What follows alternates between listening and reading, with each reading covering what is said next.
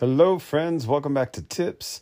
And I just wanted to give you guys one more installment in our oral health care. Uh, it kind of goes hand in hand with oral health care, but also has benefits in other aspects.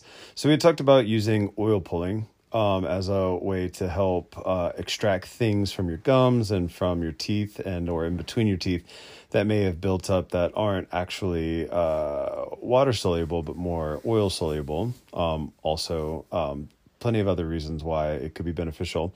But uh, sesame seeds, one of my favorite things to eat, but also to chew on, is a great way to help with bone health, to help with teeth health um, not just on the fact that the hulls and the oils will help uh, with this, the tooth strength, but also the fact that the calcium that's uh, very rich within the seeds will help with your bones and actually teeth are a byproduct of bone production.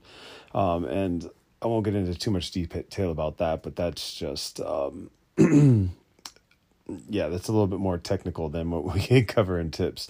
So, my friends, um, Dr. Lad recommends that if you have receding gum lines or that uh, you have um, bone density issues, chewing on sesame seeds uh, every morning after you've brushed your teeth and done your oil pulling is a great way to help do that. Um, rubbing it against your gums and uh, chewing on them until it's very, very well uh, masticated.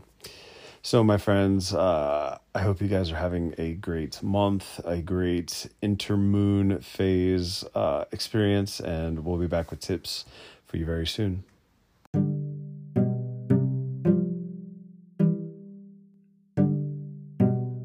Hello, Nicholas here, and welcome to Tips where we take everyday issues people face and offer a common Ayurvedic remedy or practice to try out and perhaps implement in your life to help alleviate that issue.